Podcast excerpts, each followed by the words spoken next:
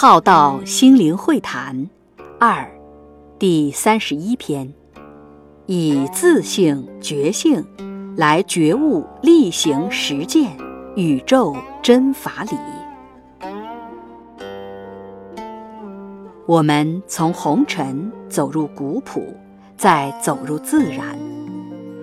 自然是如此自然的存在，宇宙是如是如来的存在，呈现其所该呈现的。当没有意识加入，就没有所谓因为所以，应该不应该，为何如此，为何那样？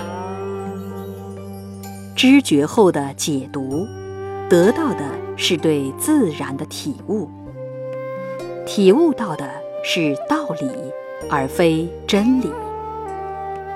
比如对落叶的解读体悟：落叶归根，落叶无我，落处即归处。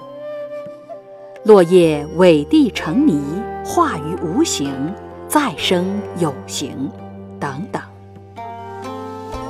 觉知此境里天不言地不语，可能潜藏的理，是此境现象的解读，也是知那未知、看那看不到、听那听不见的一种修炼。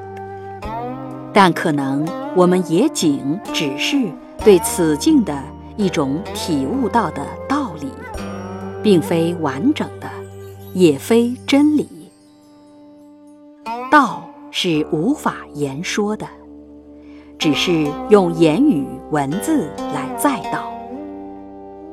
真经就在宇宙自然这个法身，是一本无字真经。所谓皈依佛，可以是以自性为依归，可以以觉为师，以觉性。佛性觉者为师，